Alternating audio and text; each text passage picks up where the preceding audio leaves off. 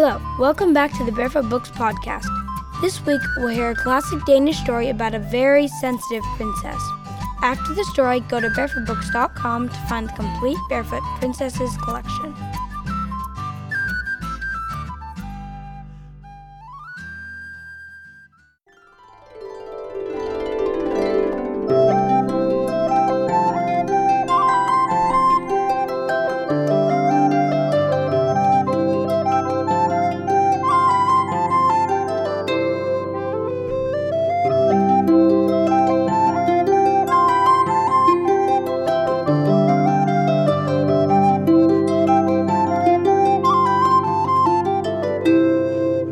My Very First Book of Princesses, retold by Caitlin Matthews and narrated by Margaret Olivia Wolfson.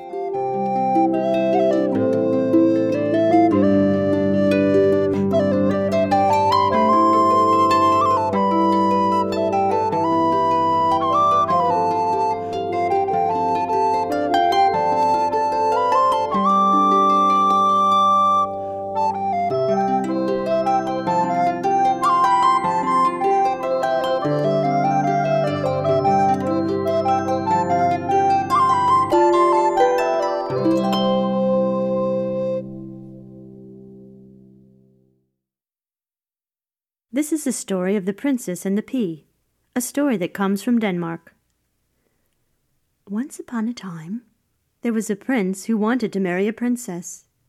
Not just any princess, but a real princess. His parents, the kind king and queen, looked far and wide for one. They invited princess after princess to come and visit them. Some were too thin, some were too fat, some did not speak the same language some had too many dogs. Some liked horses better than people. Some wore very silly clothes. Some giggled too much. And some princesses were altogether too beautiful. Although they each had a king and queen for a mother and father, not one princess was quite to his taste. Not one of them was a real princess. One dark night, while a storm crashed and clattered over the kingdom, there was a knock at the castle door. The king himself went down to see who it was. It was a very wet princess.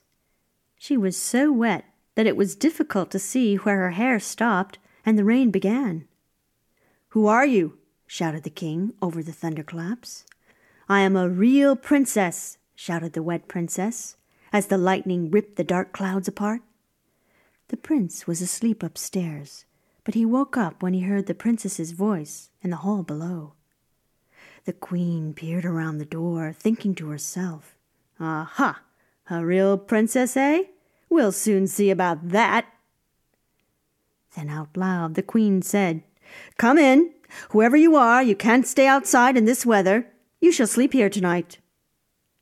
The wet princess curtsied to the king and queen and came inside dripping puddles on the hall floor. The prince looked over the stair rail at the princess. She wasn't too thin. She wasn't too fat. She seemed to speak his language. She had no dogs or horses. She didn't wear silly clothes or giggle, and she was not too beautiful. He hoped in his secret heart that she was a real princess. The queen went upstairs to make up the guest bedroom herself. She took all the bedclothes off the bed, and on the bare wooden slats she placed a single pea. Then she went to the cupboard and brought out twenty mattresses filled with the softest, downiest feathers in the whole kingdom. On top of the mattresses she put twenty embroidered silk quilts. Come in, my dear, said the queen to the wet princess. I'll send up some supper and some dry clothes, and you can sleep here tonight. The wet princess dried herself in front of the great fireplace and put on a sweetly scented nightdress and ate her supper.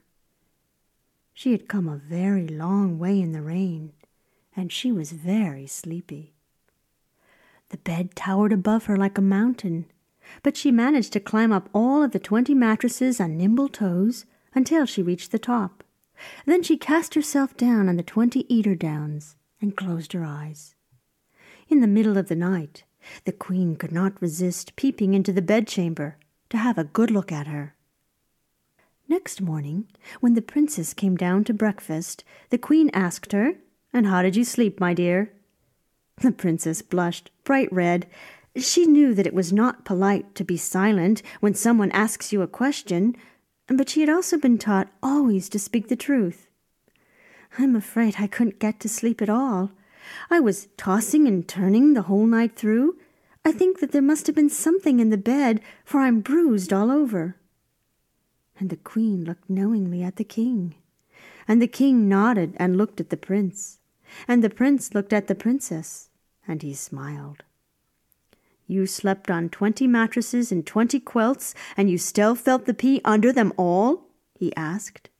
The princess nodded. Then you must be a real princess, cried the prince.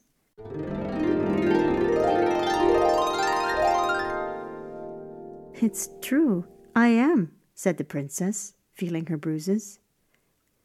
Only a real princess could be so sensitive, said the queen. And the king nodded wisely and ordered some embrocation for the princess's bruises. The prince and the princess were married.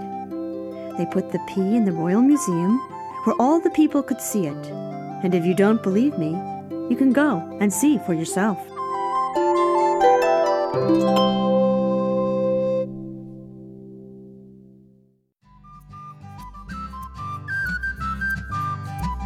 That's all for today's episode. Thanks for listening. Now you can visit barefootbooks.com slash podcast to find special offers, join our email list, and listen to past episodes of the Barefoot Books podcast. See you next week. Bye.